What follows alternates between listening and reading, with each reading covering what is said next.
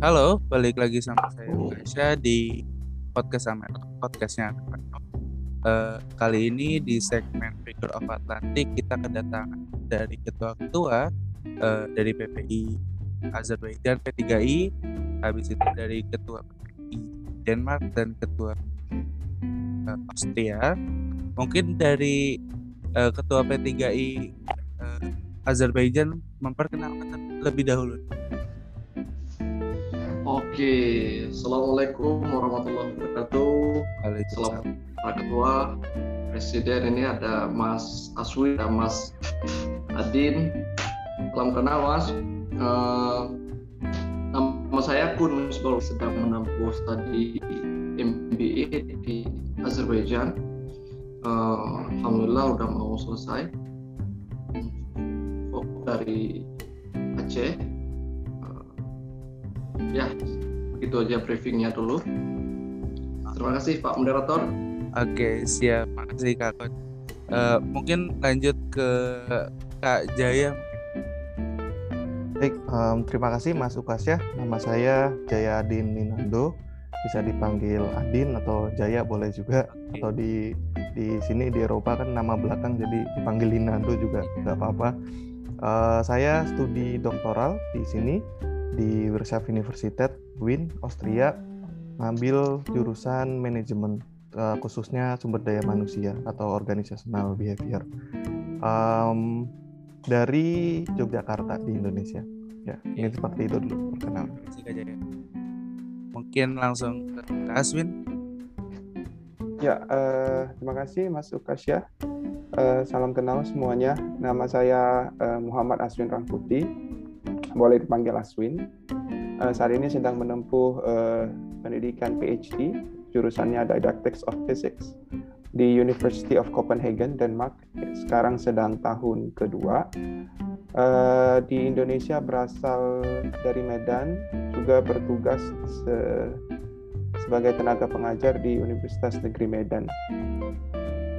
Oke, siap. Makasih Kak. Mungkin langsung kita langsung ke pertanyaan uh, dari semua negara kan? Kita gitu kan kita pasti ada tujuan. Kita mau ke Azerbaijan kita mau ke Denmark kenapa kita mau ke Austria nah uh, kakak ini kenapa ya mau ke negara yang sekarang kakak apa mengambil studi? Mungkin dari kak Kun sendiri terlebih dahulu kenapa mau mengambil uh, kuliah di Azerbaijan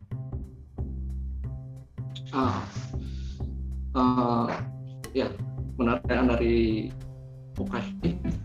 Sebelumnya saya sudah kuliah di S2 juga di UIN Syarif Jakarta. Kemudian mau apa namanya mau banting setir fokus di Islamic Studies, fokus di filsafat. Konsentrasi saya S1-nya di filsafat dan S2 filsafat. Nah, ketika saya mau mengambil uh, studi ekonomi ataupun studi bisnis, malah saya mau masuk ke matematik. Jadi di Indonesia itu uh, uh, sistem linearitas sangat kuat masih. Jadi apabila kita dari jurusan agama maupun dari jurusan sains itu tidak boleh masuk ke jurusan yang lain. Nah, saya mengapply ke kuliah di, di Indonesia itu tidak diterima di seluruh kampus, sulit untuk masuk, butuh uh, kedekatan personal dengan pengambil kebijakan di kampus. Nah, uh, Sedangkan saya apply di luar itu lebih mudah. Nah pintu masuknya pertama tentu sulit untuk mengapply langsung ke universitas yang tinggi. Nah kita perlu eh, negara-negara yang middle untuk proses menuju ke sana nanti. Nah, saya pilih Azerbaijan. Nah kebetulan Azerbaijan diterima. Samping sebelumnya saya juga diterima di Turki. Nah karena Turki terlalu rame, kita cari uh, peluang lah dulu cari saudara di Azerbaijan saya di sini mengambil uh, studi bisnis administration khusus uh, fokus di uh, project management. Uh, project management tourism industry. Uh, kalau di Indonesia saya sulit mendapatkan itu karena linearitas S1 dan sebelumnya itu uh, agama ataupun filsafat itu sulit Betul. diterima. Itu alasan kenapa saya mengambil di gereja. Oke. Okay. uh, kenapa kakak tuh pindah pindah jurusan maksudnya tadi ada satu filsafat terus di S2-nya itu bisnis ya. Kenapa kenapa pindah itu? Uh, pada akhirnya Indonesia itu jurusan yang bersifat uh, dialektika ataupun membangun narasi itu uh, sulit untuk mendapatkan pekerjaan di jurusan tersebut. Ah. Kebanyakan kita pada akhirnya berkarir menjadi dosen ataupun berkarir menjadi hmm, apa tuh narasumber-narasumber di berita Betul. media cuma Betul. selain itu untuk menjadi cendekiawan ataupun uh, ilmuwan yang memiliki spesialis itu sulit menembus uh, di jurusan-jurusan filsafat itu tidak sulit untuk cari kerja di jurusan itu kalau tidak mau kita harus sadar hanya dunia sekarang itu sudah berubah lebih lebih ke uh, praktikal Oke. oke. Oke, siap. Mungkin langsung kita ke Kak Adit. Tadi berarti dari dari kemarin aku salah ya manggilnya ya? Enggak, Iya, enggak, enggak ya. salah. Enggak apa-apa panggil Iya. Jaya. Jadi eh, kenapa Kak Adin milih negara Kakak? Kenapa Austria? Jadi karena saya studinya S3 ya dan memang studi S3 itu kan sebenarnya eh, cocok-cocokan antara profesor kemudian dengan topik sih yang terutama. Jadi di bidang saya itu SDM eh, sumber daya manusia, manajemen sumber daya manusia. Ada satu topik yang memang ingin saya teliti itu tentang kesuksesan karir. Jadi sebenarnya topiknya itu sangat sederhana ya. Kita ingin tahu orang itu punya perspektif kesuksesan karir itu apa sih? Karena ada orang yang bilang kesuksesan karir itu uh, uang, ada yang bilang ketika saya punya waktu untuk keluarga, karena life work life balance, ada yang Oke. bilang ketika saya bisa sambil-sambil bikin usaha, entrepreneurship ya. Nah, itu di sini kebetulan profesornya uh, salah satu profesor yang memang leading lah, leading di bidang tersebut. Jadi kebetulan saya juga pernah S2 di sini waktu S2 dulu di Indonesia kemudian exchange satu semester sudah mulai tahu lah kondisi kehidupan di sini seperti apa. Dan dengan profesornya topiknya cocok saya ajukan proposal beliau terima. Jadi ya langsung tidak. Awalnya memang ada beberapa opsi negara pilihan cuma saya pikir ini yang paling uh, tepat pada akhirnya dan diterima. Jadi tanpa menunggu lama saya kembali lagi ke Austria. Oke oke. Eh, berarti eh, S1 S2-nya di Indo ya? betul S1 S2 S2 uh, sebagian di Indo uh, exchange di di Austria Oke. Kalau ini eh, jurusannya linear atau bidang? karena kebetulan tadi seperti Mas Kun katakan ya dan kebetulan saya dosen mungkin sama seperti Mas Adu, Mas Aswin saya dosen di Universitas Islam Indonesia di Jogja Oke. itu mau tidak mau kita harus linear dan kebetulan ya memang saya suka sih jadi bukan mau tidak mau tapi memang ini pilihan Iya. hidup ya Dan Oke, saya rasa oke lah tidak ada masalah dengan itu Berarti ada ketertarikan di di ranah tersebut lah ya. betul Oke, mungkin lanjut ke Kak Aswin. Kenapa Denmark? Oke, eh, baik Mas Bukas ya. Eh, sebenarnya eh, apa ya kuliah PhD ini- saya ini sebenarnya sudah saya mulai itu di penjajakan itu di tahun 2016 ya. Jadi waktu itu Oke. saya ada kesempatan dari eh, kampus untuk dosen muda yang eh, ingin melanjutkan studi. Jadi dikasih kesempatan untuk eh, mengunjungi ya kampus tujuan lah gitu istilahnya satu bulan untuk ngobrol sama calon supervisor, ngelihat kondisi kampus dan segala macam. Jadi waktu itu saya benar kata Mas Adin ya jawabannya tadi kalau untuk kita yang sudah S3 itu sebenarnya kan kita harus eh, memilih topik ya dulu topik yang kita eh, teliti itu sesuai nggak dengan tujuan atau riset group yang mau kita tuju gitu. Nah waktu itu saya dapat dua ya dua dua dua supervisor yang bersedia jadi host lah waktu itu untuk satu bulan eh, visit ya waktu itu. Jadi saya dapat dari University of Sydney, Australia, kemudian University of Copenhagen, Denmark, seperti itu. Nah ini kan jadi saya memilihkan antara dua negara ini mana ya kira-kira yang paling bagus gitu kan. Nah saya prioritas alasan pertama gitu ya.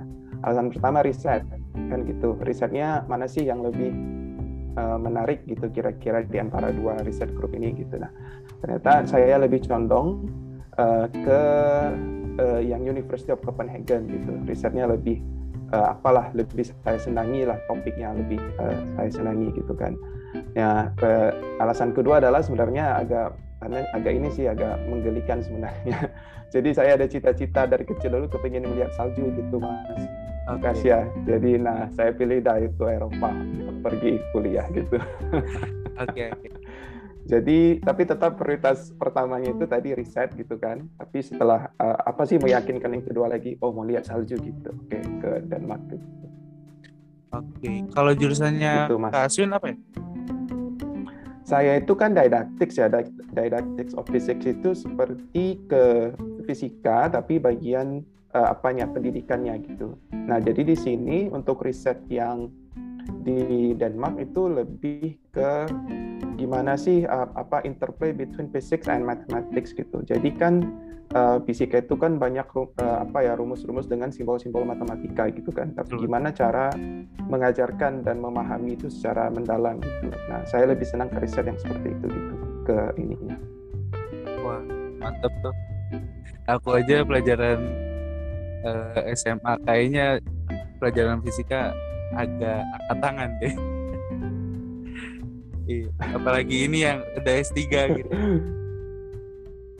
Oke, lanjut. pertanyaan kedua. Uh, Kak Aswin tuh berarti baru ya? Baru jadi ketua PPI itu baru baru diangkat ya? Enggak, enggak. Saya udah mau lancar malah oh. bulan depan. Oke. Okay. Uh, apa namanya? Kira-kira uh, prosesnya, proses tiba-tiba maksudnya maksudnya proses menjadi ketua itu seperti apa? Oh ya, uh, proses prosesnya ya. Uh, eh, okay. Jadi waktu itu saya uh, sampai di Denmark itu bulan 1 2020 ya. Okay. Jadi uh, malam tahun baru tuh. 31 sebenarnya, bulan 1, 31 Desember. Jadi uh, waktu itu uh, ya datang tiga bulan pandemik ya gitu kan dan uh, work from home seperti itu. Nah waktu itu uh, sekitar tiga bulan ternyata ada pemilihan ketua ketua PPI baru gitu kan. Saya sebenarnya nggak uh, mau nggak mau terlalu cepat ya sebenarnya karena baru datang tiga bulan gitu kan. Memang saya dulu waktu uh, kuliah dan uh, kuliah lah, memang saya aktif cukup aktif berorganisasi tapi untuk uh, menjadi ketua PPI waktu itu saya pikir terlalu cepat karena saya mau ngamati dulu kan sebenarnya yeah. gimana kondisi teman-teman di PPI dan segala macam gitu. Cuma ada uh, ketika saya lihat uh, apa ya waktu itu teman-teman ternyata walaupun baru berjumpa dengan saya beberapa kali, tapi ternyata ada beberapa teman yang mem, mendukung gitu untuk maju okay. gitu kan. Nah, mendukung untuk maju ya saya maju gitu kan. Uh, dengan ya dengan setengah hati lah sebenarnya di awal itu. Ya udahlah kalau nggak terpilih ya udah nggak apa-apa gitu kan. Gitu. Ternyata terpilih seperti itu. Nah jadi ya eh, sebenarnya prosesnya sih antara ya ini ya antara iya dan tidak di awal gitu. Tapi setelah terpilih ya ya sudah saya jalankan semaksimal mungkin tugas ini gitu masuk kasih oke. Okay kira-kira ada ini enggak uh, dana buat periode selanjutnya? Periode selanjutnya. Maju? Iya. Waduh. Ya ini ini saya nggak tahu saya nggak mau sebenarnya ya. Saya sebenarnya nggak mau gitu. Dan itu kayak udah last option lah gitu. Tapi memang uh, saya lagi mengapproach ya teman-teman dari PPI yang uh, yang lain untuk maju gitu cuma sampai sekarang memang belum belum ada yang bersedia ini maju ini saya bingung juga ya. Kalau ini di Denmark sendiri ada berapa ya uh, mahasiswa mahasiswi? Mahasiswanya kita memang nggak banyak ya mas masuk Asia. Jadi kita uh, data terakhir yang kita uh, kita uh, di grup WA itu uh, kita punya 25 itu dari jenjang master dan PhD. 25 ya?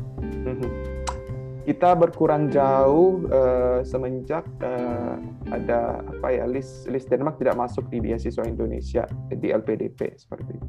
Oh, oke. Terima kasih Mungkin selanjutnya ke Kak Adin. Bisa perjalanannya bisa menjadi ketua pasti. Oke, um, ya pertanyaannya menarik ya. Jadi sebenarnya saya mau bilang Austria itu jumlah mahasiswanya sedikit, cuma karena Denmark sungkan mau bilang gitu ya. Jadi kalau di Austria memang kita kurang lebih ada 100 uh, mahasiswa lah yang terdata memang cuma 80-an cuma realnya kita tahu uh, di atas itu angkanya di atas itu sedikit jadi kenapa bisa jadi ketua PPI sebenarnya memang saya tidak berencana tidak berencana namun karena sampai hari terakhir penutupan itu belum ada yang mendaftar jadi memang saya kontak dengan cukup dekat dengan uh, ketua PPI sebelumnya Mas Khairul Anam itu sampai menit jam 23.50 jadi tutup 00 itu saya tanya ada okay. sudah ada yang daftar belum gitu. Karena memang beliau approach ya approach secara personal. Karena merasa ya udahlah ini kasihan juga Mas Anam kalau misalnya nggak ada yang daftar. Mungkin kayak Mas Aswin sekarang ya. Bingung nanti apa suruh maju lagi kan. Apalagi kita memang memang sini tujuannya untuk PhD begitu. Jadi yeah. dia sudah satu tahun uh, sudah satu semester lebih dulu. Mungkin saya rasa ya sudah kita daftar. Nah kebetulan waktu itu memang saya bikin gentleman agreement dengan satu teman yang lain yang sekarang jadi wakil ketua Mas Guntur ya udah kita berdua sama-sama maju. Nanti siapa pun yang kepilih itu jadi ketua yang tidak kepilih jadi wakil ketua. Oh. jadi sebenarnya saya tidak mau mem bilang mau mengatakan bahwa PP Austria ini ya figurnya cuma ketua gitu tidak. Bahkan ketika kita publikasi hasil pemilihan itu juga saya pengen dua-duanya ditampilkan lah. Ketuanya siapa wakil ketuanya siapa. Karena biasanya pengumuman tuh cuma yang dalam tanda petik menang gitu ya. Uh, jadi memang di PP Austria kurang lebih kondisinya seperti itu mas. Kalau ditanya, ayo berikutnya siapa yang mau jadi ketua PPI, mungkin nggak ada yang daftar. Jadi memang kita harus ngejar-ngejar dulu agar mereka mau daftar, kemudian baru kita bisa lengser. Seperti Maka, itu mas. Kalau mungkin tadi Kak Swin sempat uh, bilang kayaknya mayoritas di Denmark kan uh, S2 S3 ya. Kalau misalnya di Austria Austria kurang lebih sama demografisnya. Mayoritas memang S3 yang itu menggunakan beragam beasiswa. Ada sebagian juga yang S1 biasanya yang S1 ini yang ikut orang tua uh, orang tuanya kerja di lembaga internasional. Kemudian mereka sekalian ya, ikut sekolah di sini. Ada juga teman-teman yang sifatnya au pair jadi di Austria Jerman itu ada sistem kerja di rumah tangga. Kemudian nanti biasanya mereka sekalian sekolah untuk S2 tidak terlalu banyak. Oke okay. mungkin kita lanjut ke Kak Kon uh, bisa perjalanannya. P3I Azerbaijan. Seperti ah ya sama seperti Bang Aswin tadi. Di apa tuh di Azerbaijan ini di Baku sedikit mahasiswa Indonesia. Total jumlah mahasiswa di sini sekitar hmm, 16 mahasiswa. Tapi karena kami banyak pemuda pemuda dalam artian pemain bulu tangkis. Jadi okay. banyak pemain bulu tangkis Indonesia uh, dinaturalisasi ke Azerbaijan. Ada sekitar 12 juga pemain bulu tangkis itu. Mereka membawa nama timnas Azerbaijan tapi okay. warga negara Indonesia. Di booking lah pinjam sementara. Uh, dan beberapa teman lain yang uh, sudah bekerja di sini tapi usianya masih muda. Nggak asik gabung sama orang-orang KBRI itu kan yeah. Iya. nah, jadi prosesnya pertama ya dipaksa dipaksa lain karena banyak mahasiswa di sini PSD dan S1 dan juga uh, tidak ada kader lagi okay. uh, didorong sebenarnya untuk uh, jadi ketua dan karena teman yang saya terima uh, kalau misal dari Kak Kun sendiri berarti udah berapa bulan ya? Udah setengah periode ya? Ya, saya bulan 2012 kan 2012 dua, bulan 12 bulan 12 ah. tahun lalu. Oke. Okay. Oke. Okay. Uh, eh, kalau misalnya ini dari uh, kepemimpinan Kak Kun mungkin ya uh, program andalan dari P, P3I Azerbaijan apa ya? Uh, nah, karena kami lagi kita mau buat program apa pun ini kan sangat sulit untuk bertemu, berjumpa. Betul. Jadi eh, program kami paling ya diskusi seperti biasa, diskusi seminar-seminar. Tapi salah satu program kami yaitu membangun kedekatan, kedekatan dengan warga Indonesia yang ada di Azerbaijan ini di Baku terutama dan negara-negara eh, Muslim lainnya yang berada di Azerbaijan juga paling Oke. yakin dengan mereka sosial eh, menjalin eh, apa tuh kedekatan emosional, buat Oke. silaturahmi, membangun relasi lah. Oke, siap. Kalau misalnya dari uh, sendiri untuk PPI Denmark gitu, untuk program Oke, eh, jadi sebenarnya kan eh, prinsip saya di awal sebagai apa ketika terpilih jadi ketua gini, jadi sebagian dari kita kan sebenarnya ada masih mendapat yang beasiswa dari Indonesia ya. Sebelum kemarin di eh, listnya tidak ada lagi kan masih ada yang berkuliah di sini dan segala macam. Juga ada dapat beasiswa dari eh, Danish government dan eh, ya de- beasiswa Eropa lain seperti itu. Jadi prinsip saya di awal gini sebenarnya gimana sih kita me- eh, kita sharekan apa ya keahlian bidang kita itu ke teman-teman yang relevan di Indonesia ke masyarakat Indonesia yang relevan gitu misalnya teman-teman yang di bidang engineering gimana sharing ilmunya ke teman-teman yang yang mungkin relevan di engineering teman-teman yang lagi belajar atau mahasiswa gitu nah jadi program yang kita buat itu dari divisi pendidikan itu adalah kita membuat setiap satu bulan sekali itu ada namanya PPI Denmark Bersuara Oke. jadi yang mengisi itu adalah teman-teman yang uh, PPPP Denmark aktif gitu. Ini sekarang sebenarnya lagi Zoom. Saya jadi ada dua Zoom. satu di HP, satu di sini. Ini sekarang lagi PP Denmark bersuara 7. Ini ada Mbak Mia sedang berbicara tentang apa ya gimana uh, mental health kita di kondisi pandemik seperti ini seperti itu. Jadi Mbak Mia kebetulan bekerja sebagai eh sorry uh, student di PhD student bagian uh, apa ya mental health dan psikologi psikologi seperti itu. Nah, jadi kita gimana sih cara menyampaikan ya salah satunya adalah melaksanakan webinar-webinar tentang keilmuan-keilmuan yang spesifik seperti itu gitu. Nah, jadi kayak kemarin saya bulan lalu menceritakan tentang uh, analisis komparasi literasi antara berbagai negara di Indonesia seperti itu. Dan itu sudah di eh, melalui Zoom dan melalui live, live di YouTube. Jadi at least yang kita berikan ini adalah uh, tersimpan gitu di di Oke. YouTube jadi teman-teman bisa melihat rekamannya gitu kan. Ya itu yang bisa kita berikan ya secara uh, secara program unggulan yang kita uh, adakan di PPI Denmark seperti itu Mas Kasya. Oke, mungkin kita lanjut ke Ade. Uh, kalau di Austria memang kurang lebih ya, jadi sama lah di mana-mana saya rasa kondisi pandemi ini ya mentoknya kita bikin webinar kan dengan beragam topik. Juga mungkin nanti kita sama seperti di Denmark kita akan bikin uh, mental health webinar gitu. Kemudian juga webinar-webinar sharing-sharing lainnya. Tapi kalau ditanya apa yang unggulan, sebenarnya bukan unggulan mungkin ya. Kalau bagi kami sih ini ingin menjadi sebuah legacy dan uh, ingin menjadi peninggalan lah. Yang mungkin di negara-negara lain yang mahasiswanya banyak sudah ada. Kita pengen membuat ikatan alumni PP Austria. Dan itu memang PP Austria sudah sudah berlangsung sangat lama sejak tahun saya persisnya kurang lebih saya kurang tahu mohon maaf. Eh, nanti di ikatan alumni ini kita akan menggabungkan kembali alumni-alumni yang memang sudah menyebar sekarang di mana-mana dan mungkin nanti satu tahun sekali atau satu tahun dua kali ada tempat di mana alumni ini dapat berkumpul membagikan cerita dan inisiasinya dari kepengurusan sekarang mungkin sudah dari kepengurusan dulu juga tapi harapan kami sih di pengurusan kali ini yang bisa terwujud dan itu ya mungkin Oke. bisa kita bilang sebagai unggulan Oke oke siap. Eh kalau ada gak sih yang berubah ketika kita menjadi ketua menjadi ketua di PPI masing-masing gitu? Apa yang berubah cara pandangnya kah atau bagaimana?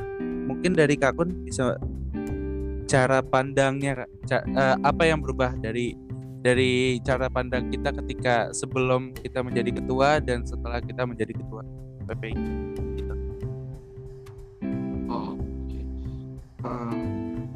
Ketika diberikan amanah, otomatis ada rasa yang ber, yang tambahan pada kita itu yaitu tanggung jawab. Dan itu yang berubah terutama sebelumnya sebelum menjadi mahasiswa biasa student kita bebas tidak ada beban. Nah, ketika sudah dipercaya sama teman-teman untuk memimpin organisasi di, di organisasi apa pun, kita memiliki tanggung jawab bagaimana amanah yang sudah diberikan ini bisa kita bawa sama-sama ke arah yang lebih baik. Nah, itu mungkin uh, hal yang merubah di setiap uh, dari sebelumnya mungkin. Terus sama ini kak, kalau misalnya uh, suka duka mungkin ya, kalau misalnya bisa ini sedikit suka duka ketika apalagi yang aku tahu ya dari kemarin itu yang jadi ketua itu S2, S3, S2, S3 suka duka uh, kita apalagi kita belajar di luar negeri terus kita menjadi ketua habis itu kita menjadi ketua itu ketika pandemi suka dukanya apa ya? Di mungkin dari kakun sendiri saya suka duka itu yang paling sulit mengajak untuk bertemu ataupun uh, mendiskusikan masalah apa yang terjadi. Karena semua orang itu uh, waktu uh, bukan takut tapi lebih protektif jadi ketika yeah, kita betul. mengajak membuat kegiatan apa pun itu uh, jadi orang bagaimana sistemnya ini lagi pandemi nggak begini sulit karena yeah. sebelumnya kita sering bertemu berjumpa tapi dengan pandemi seperti ini berubah pola menjadi virtual, Zoom, uh, off online. Nah, orang belum terbiasa dengan kegiatan online yang bersifat kegiatan gathering. Itu mungkin yang uh, barrier sih. Tapi sekarang okay. sudah terbiasa dan akhirnya menjadi kebiasaan. Oke, okay, oke, okay, siap. Mungkin kita lanjut ke ke Adin dulu kali. Uh, cara ya. pandang. Ya. Cara pandang apa yang berubah ya iya apa yang berubah iya. memang yang pertama terasa berubah sama lah di mana-mana saya rasa uh, ya ketua normal harusnya merasa ada tambahan tanggung jawab ya Betul. Uh, dan di Austria jadi saya merasa punya pemikiran bahwa kalau ada mahasiswa baru yang datang ke Austria itu tanggung jawab saya untuk menyambut karena tadi okay. saya bilang Austria ini tidak terlalu banyak mahasiswanya dan kadang kita luput ada orang-orang yang sudah datang di Austria kemudian sampai selesai mungkin tapi tidak pernah tersentuh oleh PPI dan ini sebenarnya okay. menjadi tambahan tanggung jawab sih ya teknisnya kita jemput ke bandara kita say hello kita bantu mengarahkan mungkin atau membantu jika ada pertanyaan. Dan beberapa kali berjalan saya merasa ini uh, effort yang cukup bagus ya selain untuk menambah validitas pendataan kita yang sebelumnya itu sifatnya sangat sukarela yang mau mengisi mengisi yang tidak tidak kalau dari awal mahasiswa itu sudah disambut itu attachment terhadap organisasi PPI akan semakin baik. Nah itu yang saya rasa uh, menjadi tambahan tanggung jawab bagi ketua kedua mungkin meeting-meeting kan kita punya banyak stakeholder ya yeah. stakeholders jamaah jadi termasuk dengan PPI Dunia, PPI Amerop ini kan suatu hal yang mungkin bagi saya pribadi ya, terus terang plainly speaking, barangkali saya tidak ada kepentingan di sana. Betul. Tapi kalau saya berbicara atas nama Ketua PPI, ya mau nggak mau, sekali lagi mau tidak mau, kalau ada acara dan saya bisa menyalahkan ya saya akan ikut. Ya, yang saya yakin tidak ada orang orang, Austria lainnya yang mau mewakili karena memang pada akhirnya ketua yang harus maju duluan. Betul. Juga meeting dengan KBRI, meeting dengan organisasi-organisasi lain saya rasa yang berubah itu sih terutama okay. uh, terkait itu oke okay. terus kalau misalnya suka dukanya apa kan suka duka iya yeah. kalau saya lebih banyak sukanya ya karena kondisi okay. pandemi ini jadi apa ya? Ya itu itu kan dua sisi koin yang yang ada banyak minusnya pandemi ini tapi pos, positifnya kita bisa lebih efektif dalam meeting ya. Jadi okay. saya rasa kita tidak perlu bertemu walaupun tetap pengen kita bikin acara yang ada pertemuan fisik ada tatap muka itu lebih mudah membuat acara. Apalagi kita di tahun 2021 kepengurusan ini kan bukan masa transisi Mungkin saya rasa lebih challenging untuk kemurusan tahun lalu karena mereka sudah bikin plan untuk satu tahun ke depan. Ternyata di bulan Maret iya. karena pandemi yang itu mereka harus adjust uh, mungkin agak drastis. Tapi kalau untuk kami pribadi di tahun 2021 planningnya memang sudah dibuat sekitar 80% sampai 90% acara itu online. Jadi kita sudah mulai menguasai Medan. Oke, siap. Mungkin kita lanjut ke Swin mungkin cara pandang yang berubah Oh ya, ya sama ya mungkin jawabannya dengan uh, uh, Mas Adin dan Mas Kun ya. Artinya ketika seseorang terpilih akan ini ya uh, menjadi ketua itu tanggung jawab menjadi lebih gitu kan. Dan yang pertama saya yang saya uh, pandang adalah bahwa uh, kayak saya ya secara pribadi saya kan uh, apa ya menerima beasiswa dari pemerintah Indonesia seperti itu dan itu kan dibayar dari pajak ya pajak masyarakat seperti itu kan.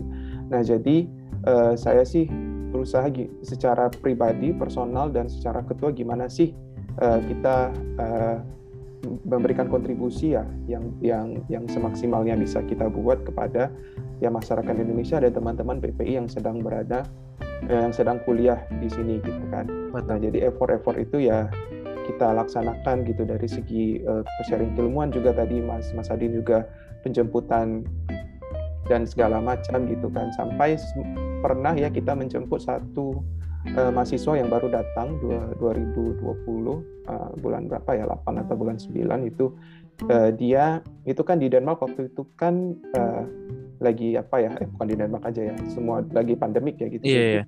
ada beberapa uh, uh, kondisi yang uh, landlordnya itu minta dia jangan ke rumah dulu sebelum beberapa hari isolasi seperti itu di, di tempat tersendiri gitu. Nah waktu itu dia akhirnya uh, menyewa apa ya Airbnb gitu kan Airbnb gitu. Tapi ternyata Airbnb itu kayak rumah yang baru uh, apa diperbaiki gitu. Nah, maksudnya lagi tahap pembangunan kita loh. Kok ini alamatnya seperti itu. Jadi uh, kalau kita tidak menjemput itu akan bingung ya dianya dan bakalan apa gitu. Jadi waktu itu kita merasa waduh ini seperti seperti yang memang salah satu apa ya apa ya, apa namanya manfaat kecil lah yang bisa okay. kita kita berikan kepada teman-teman di sini gitu kan.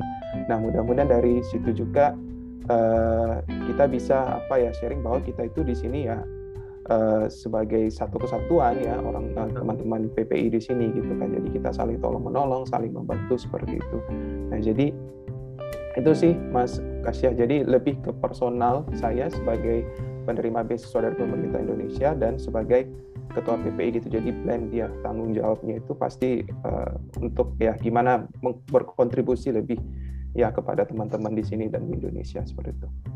Oke. Terus kalau suka dukanya kak? Oh, uh, kalau suka duka sebenarnya saya terpilih ketika pandemik ya. Jadi waktu itu jadi uh, jadi semua setting acaranya itu udah online gitu kan. Kita sempat agak bebas ketika bu summer ya summer tahun lalu di, di iya. Eropa itu kita agak bebas. Maksudnya in, apa? Uh, tidak terlalu apa banyak yang terinfeksi waktu itu jadi kita sempat jumpa sempat juga nama bahasa Danishnya itu kayak ngumpul-ngumpul sekali. Yeah. mem, apa ya sepisah dengan teman-teman yang apa yang mau pulang ke Indonesia waktu itu gitu. Jadi uh, seperti itu sih kalau uh, uh, sukanya ya banyak ya. Sukanya itu ya teman-teman banyak gitu ya di Eropa. Pertama di Eropa ya. Dan kebetulan saya juga pengurus di PPI Dunia. Jadi ya oh, jejaring iya. apa itu banyak gitu tapi saya kan di sini itu tadi ya saya mungkin sama seperti Mas Aden kita tidak banyak kepentingan uh, macam-macam ya di PPI Amerika yeah. ya karena kita udah ada apa ya kita ya bakalan kembali ke tempat kerja kita kita betul selesai gitu tapi uh, mendapatkan teman-teman dari berbagai penjuru yang sedang kuliah ya penjuru yang sedang kuliah itu menjadi suatu apa ya kebahagiaan tersendiri gitu bagi saya gitu kan. At least nanti ketika saya berkunjung jalan-jalan ke Eropa udah ada yang mau didatangi orang-orangnya gitu. Iya yeah, yeah, betul kemudian kalau dukanya itu paling ya nggak banyak sih mas. Kukasia paling waktu ya yang harus kita uh, apa ya waktu yang dan effort lah yang harus kita berikan gitu kan. Seperti weekend itu biasanya rapat-rapat Amerap dan PP Dunia itu weekend dan aduh waktunya itu sampai malam kadang-kadang itu kayak apa ya bosan gitu kan karena rapat yeah. meeting online dan fisik itu berbeda sekali ya ininya suasananya gitu jadi ya itulah yang harus dikorbankan dari kita gitu tapi ya mungkin itu dari suka dukanya seperti itu Mas Sukas ya. Oke. Okay. Nah kalau misalnya ini kak Aswin uh, kegiatan sel selain kita menjadi pelajar selain kasih ikut organisasi kegiatan lain selain itu apa uh, maksudnya di sini iya ya kegiatan uh, mostly nggak ada sih Mas Ukasya. Jadi memang saya lebih ke ya paling uh, disibukkan dengan organisasi dan uh, maksudnya kegiatan yang gimana nih? Kayak Sorry. refreshing jalan-jalan. Oh oke okay, oke okay, baik. Ketika cuaca bagus itu saya senang sepeda sepedaan. Oke. Okay. Sepedaan keliling ya kadang-kadang jauh-jauh sampai berpuluh-puluh kilometer seperti itu. Nah waktu itu juga uh, itu sih ya refreshingnya seperti itu dan ketika pandemik itu bulan 1 2 kita ada sek, uh, second lockdown di di iya. Denmark yeah. gitu kan jadi saya mengisi waktu itu dengan uh, apa ya running gitu okay. olahraga gitu kan jadi uh, itu sih kayak gimana cara kita cara-cara saya ya membalance antara mental health itu. Jadi ternyata saya menemukan salah satunya adalah dengan olahraga seperti itu. Okay. Jadi, salah satu yang buat saya inilah bisa ter mungkin tidak tidak terlalu drop mentalnya gitu Oke oke okay, okay, siap. Hmm. Mungkin uh, Kak Kun uh, kegiatan selain menjadi ketua habis itu menjadi belajar apa ya Kak? Uh, bentuk refleksinya? kebetulan saya kan suka hiking. Nah, di sini uh, menemukan tempat yang uh, hiking. Jadi Kaukasus itu ternyata gunung yang sangat uh, unik.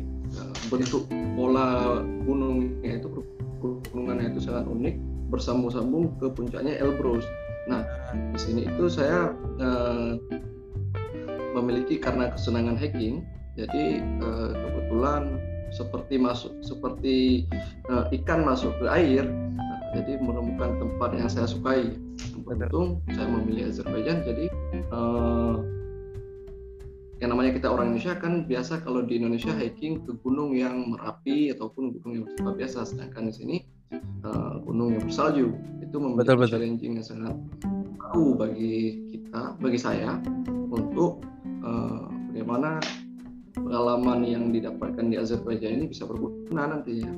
Tahulah cerita bagaimana menghadapi suasana ekstrim di ketinggian dan bagaimana berbagi udara dengan dengan suasana yang seperti itu. Betul. Uh, kalau perbedaannya apa tuh kak? Maksudnya uh, contoh hiking di Indonesia gitu kayak Merapi atau gimana sama perbedaannya sama yang uh, dingin gitu itu perbedaannya apa ya? Nah, Indonesia kan tropis. Uh, Betul. Bentuk gunung kalau kita boleh katakanlah bentuk gunung dari Indonesia itu kan berair kan tidak apa itu tidak menyerap banyak energi. Sedangkan di sini sifatnya tandus, kekurangan air, tidak tropis, sehingga uh, kita harus mengatur udara, mengatur pernafasan. Ya, walaupun gunung di sini meter atas permukaan laut, uh, tapi usaha untuk uh, kita bertahan di sini lebih tinggi daripada gunung-gunung yang di Indonesia. Nah, iya. apalagi di Indonesia itu uh, hijau, jadi udara sangat uh, bagus untuk yeah. uh, pernafasan. Sedangkan di sini tandus, sehingga kita harus pintar-pintar mengatur dan uh, apa itu tekanan uh, tekanan sih bahasanya daya tingkat kepanasan di sini lebih tinggi ternyata dari Indonesia walaupun Indonesia berada di garis khatulistiwa tetapi uh, sinar pancaran sinar matahari di sini itu lebih menyengat ketimbang di Indonesia mungkin karena nggak ada pohon sih iya yeah. oke okay. berarti beda ya berarti beda ini ya uh, beda oke okay. mungkin lanjut ke Kadin kegiatannya apa ya kegiatan ya. Ya selain Jadi, selain menjadi ya. ketua, selain kalau kegiatan yang sifatnya sosial begitu uh, juga terlibat di organisasi Wapena. Di sini ada warga pengajian Austria. Jadi memang ya tadi ya karena kita negara yang jumlah mahasiswa ataupun masyarakat Indonesia tidak banyak, orangnya itu itu aja. Dan iya. memang kalau tidak kita ya siapa lagi gitu kan. Jadi selain di organisasi pelajar juga di organisasi keagamaan kalau refreshing memang kita kalau saya pribadi sukanya sepak bola ya dan futsal. Tapi tadi Mas Aswin bilang di Denmark lockdown kedua ya, kita di Austria sudah keempat. Jadi ini banyakkan kita nih Mas. Yeah. Sejak Oktober itu sudah tidak bisa futsal. Ya mungkin kalaupun olahraga ya jalan-jalan dengan anak istri mungkin tapi ya olahraga jalan-jalan itu kan tidak seberapa ya. Saya tidak terlalu suka jogging sendiri. Saya suka hiking mungkin seperti Mas Kun. Uh, di sini yang saya tahu belum coba ya terus terang saya belum coba tapi katanya di sini nggak boleh camping ya mas. Bener ya kalau di di Baku bisa camping mas bisa ya, Ya, nggak bisa kayak nggak bisa ya? harus turun mungkin betul. Mungkin itu yang beda dengan Indonesia ya. Saya mungkin nanti Iya. kalau misalnya anak istri mengizinkan dan fisik mengizinkan mungkin mau Iya. coba hiking lah. Eh, coba ini naik gunung. Tapi yang jelas ke kesibukan sehari-hari sih kurang lebih itu ya. Organisasi dengan teman-teman dan di organisasi keagamaan juga olahraga nanti kalau sudah dibuka mungkin futsal dan sepak bola. Oke, siap.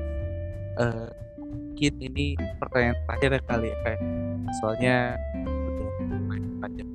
Eh, harapan ya, harapan untuk eh, harapan dari kakak ini untuk PPI negaranya masing-masing itu seperti apa?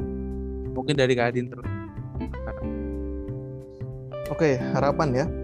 Harapan. Jadi saya berharap PP Austria ini bisa semakin solid lah. Karena Oke. tadi saya bilang mungkin kita seperti tulang-tulang yang berserakan terpisah ke mana-mana.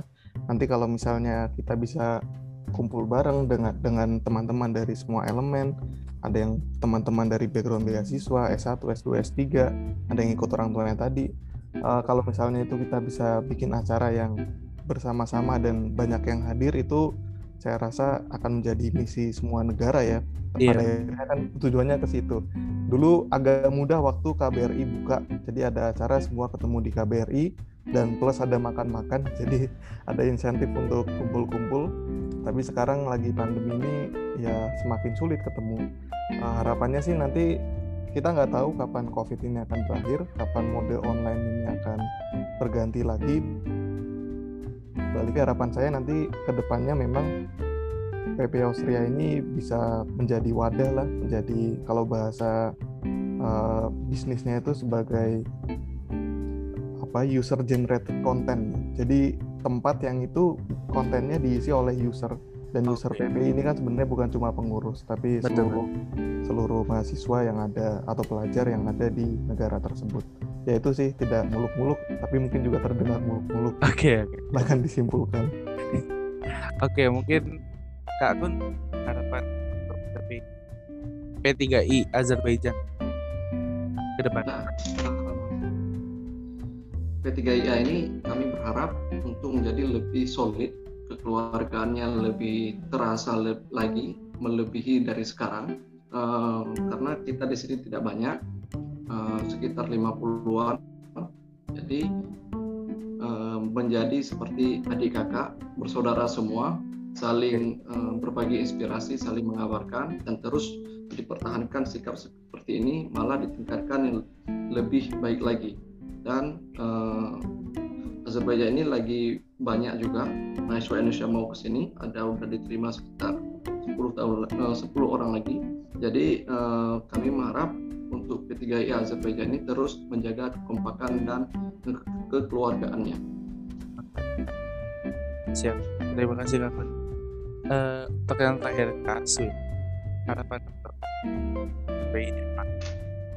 Eh, sebenarnya prinsipnya sama ya. Jadi eh, sebagai pelajar ya, terutama nggak secara secara general ya, bukan hanya PP Denmark mungkin, tapi untuk PP di seluruh dunia juga. Jadi saya berpikir eh, gimana sih kita itu tidak eh, berpikir apa ya keun- eh, belajar di luar negeri hanya untuk diri kita sendiri seperti itu. Jadi eh, benefitnya itu untuk kita. Gimana cara kita itu untuk membe- memberikan atau mengkontribusi kontribusi apa yang kita dapat itu ke ke, ke negara kita seperti itu. Itu kan. Saya sih mungkin untuk teman-teman di PP Denmark periode berikutnya ya itu tetap dipertahankan prinsip berbagi eh, dan berkontribusi ya dengan negara seperti itu. Bagaimana caranya gitu. Itu mungkin teman-teman punya ciri khas sendiri ya setiap setiap periode itu seperti apa gitu. Nah jadi prinsipnya seperti itu. Bagaimana eh, kita berbagi eh, berkontribusi ya untuk negara gitu even though- walaupun kita tidak menerima beasiswa apa apa ya dari pemerintah Indonesia tapi kan kita warga negara Indonesia Betul. seperti itu.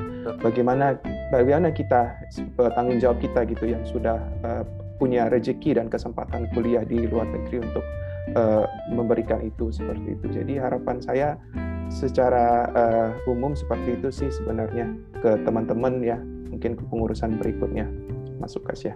Oke, terima kasih untuk Kak Aswin, untuk Kak Adi, untuk Kak Kun atas waktunya. Mohon maaf sudah uh, sudah ini waktunya ya agak-agak lama gitu. Uh, terima kasih untuk semuanya. Uh, terima kasih untuk pendengar. Jangan lupa untuk share podcast ini dan jangan lupa update terus uh, kegiatan PPID uh, bisa follow akun sosial media ada di Instagram, ada di Twitter, ada di YouTube at PPIDK. Di YouTube PPIDK. Uh, saya pamit undur diri, saya Ukasha, ada Kak Adin, ada Kak Aswin, dan ada Kak Kun, pamit undur diri, bye-bye.